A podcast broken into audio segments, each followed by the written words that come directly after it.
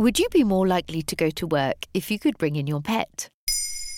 Thanks for asking. If you're a pet owner, you know how hard it can be to leave your furry friend at home when you go to work.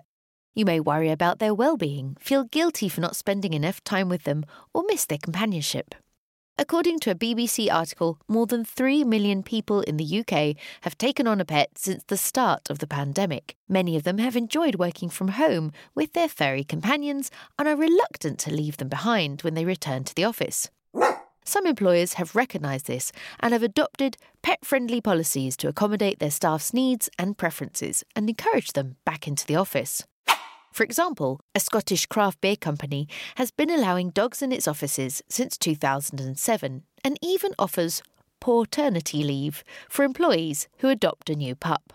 What are the advantages of bringing pets to work? Well, there are quite a few. Research has shown that pets can reduce stress, improve mood, increase productivity, enhance creativity, foster social interaction, and promote physical activity amongst employees. Pets can also help employees balance their work life, as they can make the office feel more like home and remind them to take breaks and relax.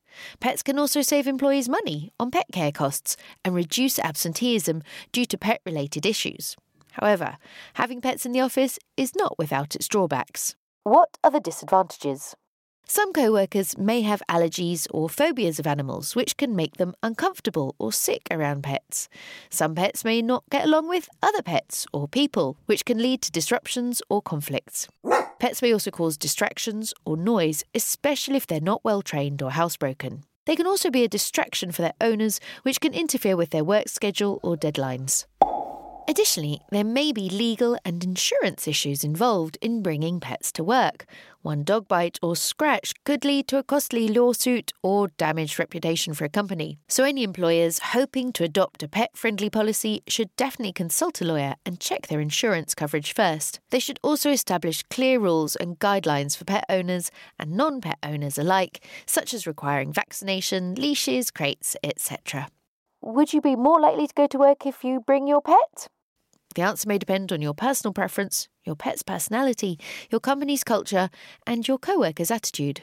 For some people, having pets in the workplace may be a dream come true. For others, it might be a nightmare. The best way to find out is to try it out for yourself or ask your employer if they would consider implementing a trial period or a special day for pets in the office.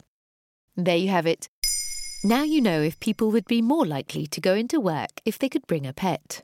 In under three minutes, we answer your questions and help you understand the true meaning behind the trends, concepts, and acronyms that are making headlines.